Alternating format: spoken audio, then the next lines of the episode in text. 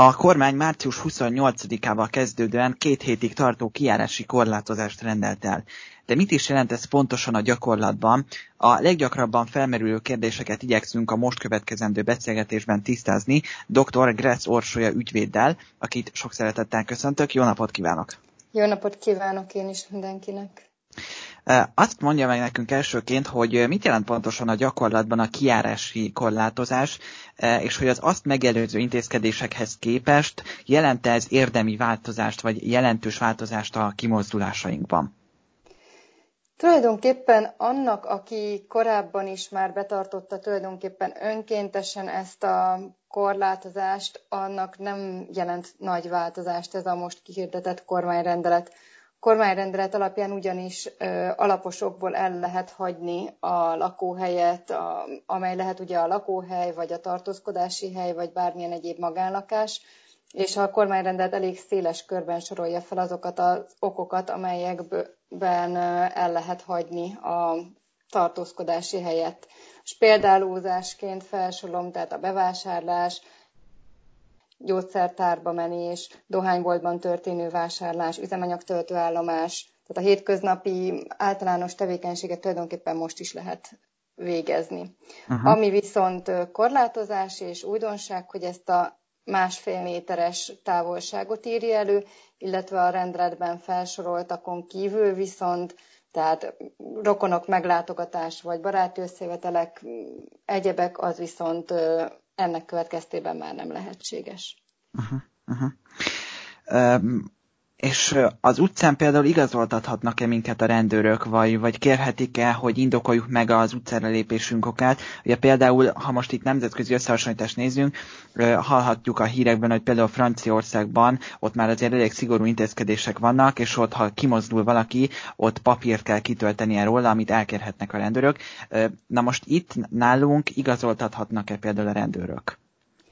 A kormányrendelet, mivel nem tiltást fogalmaz meg, csak korlátozást, azt sem írja elő, hogy erre külön igazolást kell magunknál tartani, hogy milyen célból mentünk el. Azt viszont előírja a kormányrendelet, hogy a rendőrség ellenőrizheti azt, hogy a kijárás vagy az utcára menés az milyen célból történt. Tekintve, hogy ez egy korlátozó rendelkezés, most nem valószínű, hogy minden sarkon ott fog állni egy rendőr, és, és akkor... itt szóra bírná az embereket, és kényszerítene bárkit is bármire, de a rendelet lehetőséget ad arra, hogy kényszerítő eszközöket alkalmazom, illetve szabálysértésként határozza meg, hogyha valaki megszegi ezt a korlátozó intézkedést. És akkor itt tegyük hozzá, hogy itt bírságolhatnak esetleg? Igen, igen, ötezertől ötszázezer forintig terjed ez a bírságolási összeghatár, amit ki lehet szabni. Azt már említettük itt az interjú legelején, hogy, hogy gyökeres változást azért nem jelent ez a kijárási korlátozás a, a megelőző napokhoz képest a, a kormányrendeletek fényében, viszont ki tudná emelni olyan rendelkezéseket ebből a kijárási korlátozásból, amit a legfőbb elemeinek gondolnak most? Tulajdonképpen... ami a hangulatát tekintve más, hogy ez most már egy konkrét korlátozás, eddigi kormányrendeletek tulajdonképpen csak javaslatokat, ajánlásokat, kéréseket fogalmaztak meg. Volt ugye egy olyan kormányrendelet, ahol azt írták, hogy kérik a, a hetven év fölöttieket, hogy lehetőleg ne hagyják el a lakhelyüket. Ez most már ugye nem ilyen megfogalmazású, hanem azt mondja, hogy ki mikor mehet ki, milyen célból, hova. Ebből a szempontból ugye ez most azért egy szigorítás a korábbiakhoz képest. Az is egy szigorítás, hogy konkrét felsorolást tartalmaz a rendelet, hogy milyen célból lehet elhagyni a, a lakóhelyet. Eddig ugye se felsorolás, se konkrét korlátozás nem volt. Tehát ennyiből pontosabb és szigorúbb, mint a korábbi. Aha, aha. Végezetül hadd kérdezzem még, talán ez is egy lényeges ide kapcsolódó kérdés, itt a karantén fogalmáról. Ha jól tudom, itt ugye különbséget teszünk kötelező és önkéntes karantén közt. Itt ma most Magyarországon tudnám mondani, hogy milyen esetben kötelező a karantén, tehát hogy ez kire vonatkozik?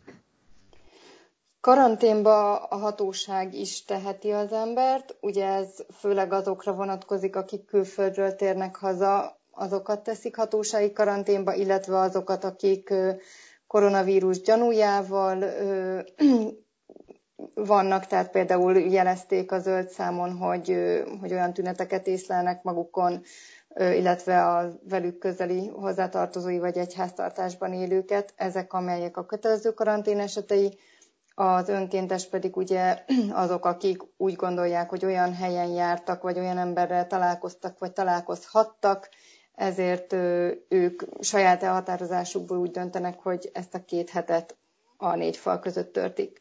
Ugye a különbség az az, hogy akit hatósági karanténba helyeztek, ott a hatóság ezt ellenőrizheti, ki kell tenni az ajtóra ennek megfelelő jelzést, hogy itt hatósági karanténban vannak az emberek, és ugye ennek a megszegése az, az szintén szabálysértés, és ott már valószínűleg nem lesznek első figyelmeztetések, hanem ott szigorúbban fog fellépni a hatóság. Uh-huh. Magyarul, ha jól értem, akkor a, a kötelező karanténnál azért itt nyilvántartásba veszik az embert olyan szempontból, hogy, hogy ellenőrizhető legyen. Aha. És akkor még annyit mondjon meg, hogy a, az önkéntes karantén az gyakorlatilag lényegében csak egy javaslatot jelent, ha jól értem, ugye? Egyrészt javaslat, másrészt pedig nem is biztos, hogy hatóság részéről jön ez a javaslat, hanem a, a, maga az állampolgár, aki... aki saját belátása szerint úgy látja, hogy ez a hasznosabb számára is, meg a társadalom részére is. Uh-huh.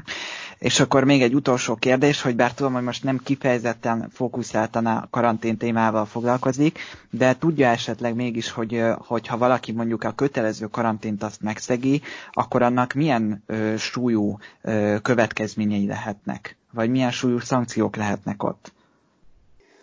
Konkrétan nem tudom megmondani az összeghatárokat, de abszolút azonosnak tartom a korlátozásban foglaltakat. Tehát rendőrintézkedést lehet foganatosítani, illetve szabálysértést valósít meg, hogy pontosan milyen összeget, azt, azt most nem tudom megmondani. Uh-huh. De a rendőrintézkedés az ugye elég széles körű lehet, tehát ott a az előállítástól kezdve a lakás lezárásán keresztül rengeteg mindent megtehet a rendőrség annak érdekében, hogy érvényre juttassa ezt a határozatot. Van-e bármi, amit de azt gondolja itt a kijárási korlátozással kapcsolatosan, ami, amit még fontos lenne hallaniuk az embereknek, vagy amire felhívná még a figyelmüket, de még nem hangzott el most így eszébe jut olyan hirtelen esetleg? Talán azt fontos kiemelni, amiről eddig nem volt szó, az a bevásárlásra vonatkozó idősávok, hogy a délelőtti időszakban ugye csak a hatvanöt év fölöttiek tartózkodhatnak a boltokban, fiatalabbak nem, és ez a meg a délutánra ugye kilenctől tizenkettőig a délelőtt, az egyéb időszakokban viszont az idősebbek nem, csak a fiatalabbak járhatnak bevásárolni, tehát érdemes ezt még a napi rutin során figyelembe venni. Uh-huh. Nagyon szépen köszönöm, és azt javaslom, hogy tényleg mindenki, aki hallotta ezt a beszélgetést, figyeljünk oda ezekre, tartsuk szem előtt ezeket az intézkedéseket. Köszönöm szépen dr. Gressz Orsolyának, ügyvédnek, hogy itt volt velünk, és hogy átbeszélhettük a kijárási korlátozás legfontosabb pontjait, és részben a karantén fogalmát is. Köszönöm, viszont hallásra! Viszont hallásra!